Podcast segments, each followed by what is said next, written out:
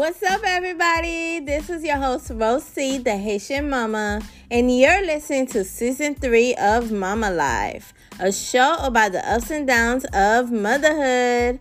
If you're a new listener, welcome and thank you so much for tuning in. For my returning listeners, thank you for sticking with me on this journey. Now, let's get on with the show.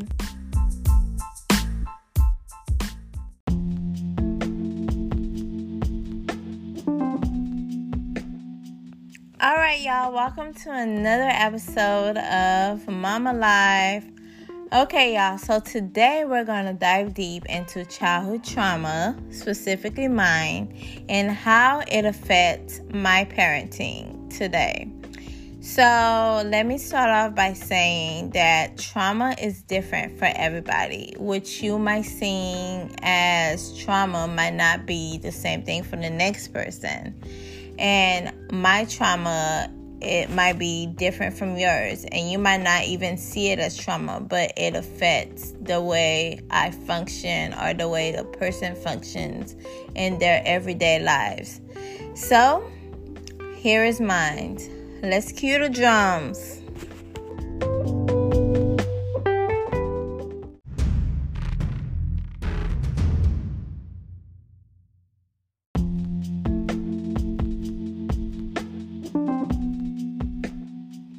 Wow, growing up Haitian, if I could describe it in one word, it would be strict. Yes, my dad was very strict on me growing up. The reason why I say that is because I wasn't allowed to go anywhere. Now, I know you guys are thinking, how is not going anywhere like childhood trauma? Like I've said in the beginning, like it's different for everybody so, this was my kind of childhood trauma because I felt, you know, lonely. And aside from not going anywhere, like I couldn't have any friends. Like I wasn't allowed to have people come over, I wasn't allowed to go to anybody else's house. And I wasn't allowed to have any phone calls at all. And if somebody did call my house, like my dad would tell them that they had the wrong number. Now this happened once when I happened to give this girl my number and she called the house and my dad said that she had the wrong number and that I didn't live I didn't live there. And so next day I went to school and she was like, What happened? Like I called your house, but you know, your dad said you had I gave you the wrong number. You gave me the wrong number. And so I was like, yeah. So my dad don't want me to have any friends. So yeah, and that's exactly what he told the girl. He was like, I don't want my daughter to have any friends. Like she doesn't live here. So so yes, I wasn't allowed to have friends. I wasn't allowed to socialize. Like there was a lot of things I wasn't allowed to do which you know which which in turn made my childhood very lonely because I wanted to I wanted to play, I wanted to socialize, I wanted to have fun, I wanted to go out, which I wasn't allowed to do because I think my dad didn't trust anybody. And that in turn made my, my childhood lonely because he didn't trust me to go out because he thought I was going to get kidnapped. He didn't trust anybody because he thought that they were going to either poison me or try to kill me. And I credit that to to America's Most Wanted, which was a show about, you know, those kids getting kidnapped. And that movie Selena, which was, you know, that movie where her where that lady killed her and that lady was supposed to be supposedly supposed to be her friend. So that in turn he was like well look at selena and can't have no friends. So i know you guys are wondering now how does that affect one's child one's you know once i had kids you know once i had my own kids? So once I had my own kids, the trust, the no trust nobody thing was there. Like, I didn't trust anybody to watch my kids. It was very hard for me to leave my kids with people. It was very hard for, you know, when my son what had his first sleepover or my son he's he actually slept over at my husband's cousin's house, I had a hard time with it. Only because my trust issue wasn't there. I know I was supposed to, you know, trust family, but it was it wasn't there because of that situation, because of how I grew up. Like my dad didn't trust nobody. And he put into our minds, into my mind, that, you know, nobody could be trusted. Like they could do anything. So the way I saw it was that, you know, I didn't trust my son to go nowhere. Like, I didn't even trust him to go to summer camp, which I talked about that. And when he finally went, you know, he had COVID, but, you know, he really liked summer camp when he finally went. So I'm glad that I kind of let loose on that and let him go. So, yeah, and I didn't I didn't even trust him to go to his friend's house to sleep over. Like my husband has this, you know, his boss has this kid and they're like friends. And that I didn't even trust. It took me a while. It took me a while to actually trust that. The difference is that I'm starting to notice that, you know, my childhood and the way I'm raising my kids are like intertwining together or like sticking together and you know that's affecting that's affecting the situation so I'm trying I'm trying to be better. I'm trying to to stop it before it gets worse. So that's the reason why I just I was like, okay, so I see the two are trying to to stick together. Like my dad didn't trust anybody, and I'm tr- I'm starting not to trust anybody either. Like my trust is not there. Like I still don't trust anybody, but I'm working on it. I'm working on myself. I'm working on it. So yes, that's how like your childhood trauma could affect, you know, the way you raise your kids. I know you guys might not see me having no friends or my dad telling me that I can't have friends as trauma, but you know, it is. Like when, you know, when I couldn't go to the prom, which I remember forever. And the reason I couldn't go is that my dad didn't trust that, you know, I'll make it home. So, you know, I wasn't allowed to go, which was supposed to be like memories and stuff. And, you know, I had a miserable time because I couldn't go. And like I remember it forever. And how that poured into me raising my kids is that, you know, I'm trying to let them go to every little event. But, you know, sometimes it's like some things I'm like, I don't know if they should go. Like, I'm afraid of that. I'm afraid this will happen. And, you know, it's that fear. It's that fear that, you know, it's hard for me to trust is that fear that pours into my adulthood that used to be part of my childhood trauma is that fear. And another thing that affected, you know, the way, you know, I raised my kids is okay. So I know not every parent is perfect. And sometimes we, you know, we get angry and we say things and, you know, and then we we pull back and we're like, okay, what just happened? So growing up, I saw like one thing I saw was that when I made a mistake, it was big.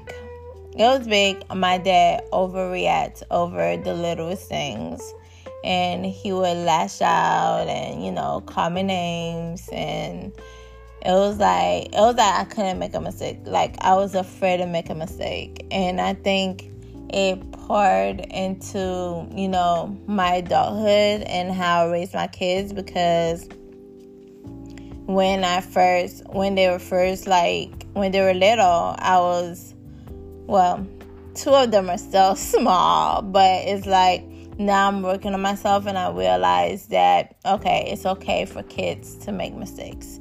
It's okay for them to mess up and being in therapy like really helps like really opens my eyes because I realize that, you know, a mistake is a mistake. Like growing up, like when I made a mistake, I got called names. And, you know, it really hurts. And I think like my dad lashing out really affected, you know, the way I raised my kids because I saw myself, I see myself getting angry like he got angry.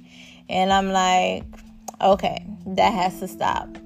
Like it's one it's it's a good thing when, you know, when you realize that you're doing something and when you realize that you need help because everybody needs help and you know not everybody's perfect. Not every parent is perfect. Like parents make mistakes too. So it's it's good that you're recognizing your mistakes. And yes childhood trauma could affect the way you raise your kids. Like seriously it could pour into that. It could pour into your adulthood. It could pour into your everyday life.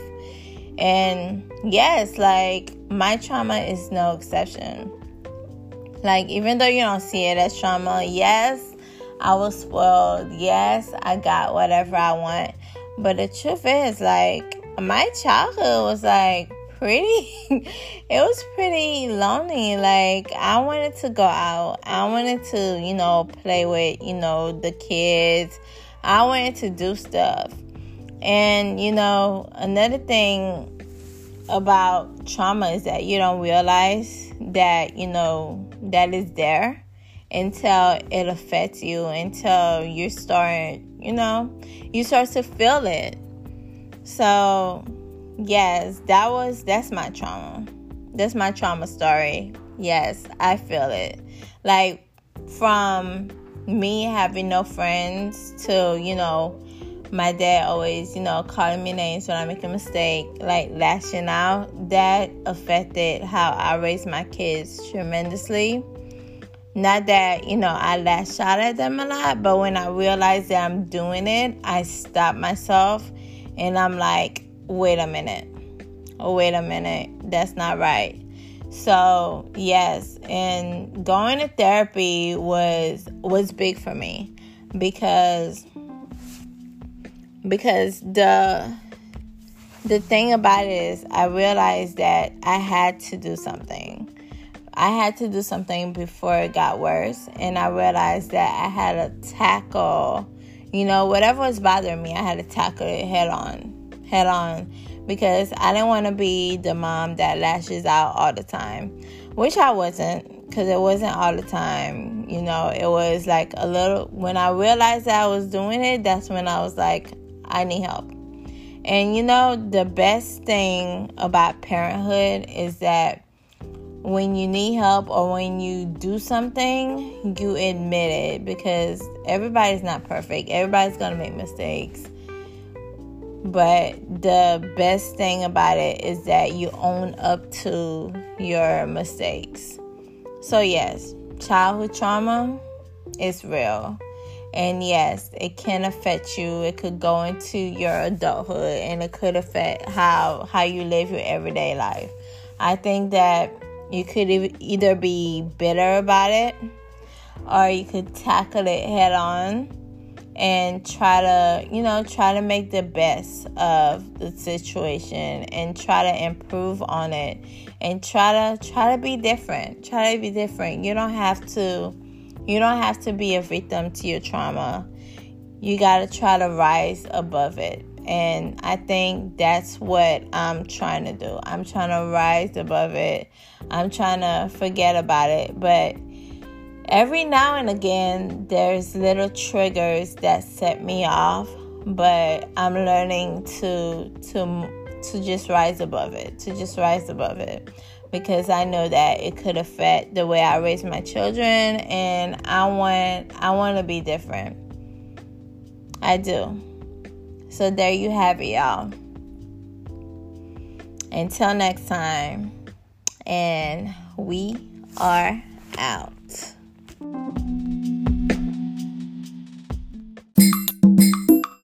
Time for the inspirational quote of the day. Let's get inspired. Okay, y'all, so this inspirational quote states Hold yourself back or heal yourself back together. You decide.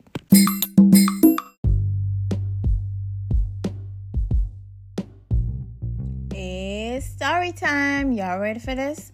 Okay, y'all. This week's story is about my toddler.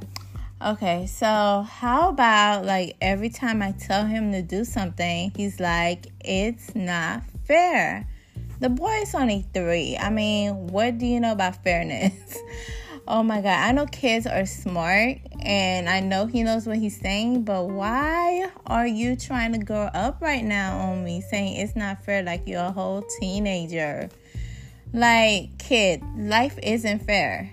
Like, yes, that's my little story. Like, he keeps saying it's not fair. Help me. Like, why you keep saying that, kid?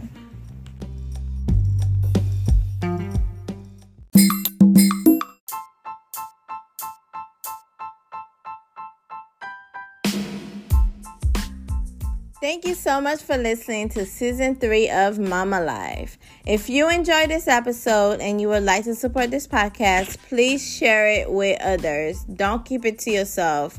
And wherever you're listening, please remember to rate, subscribe, and leave a review. And to catch all the latest from me, please follow me on Instagram at Mama Life Plus Three and catch me on YouTube at Mama Life Plus Three Life of Moms. And as always, take care of each other and most importantly, take care of them kids.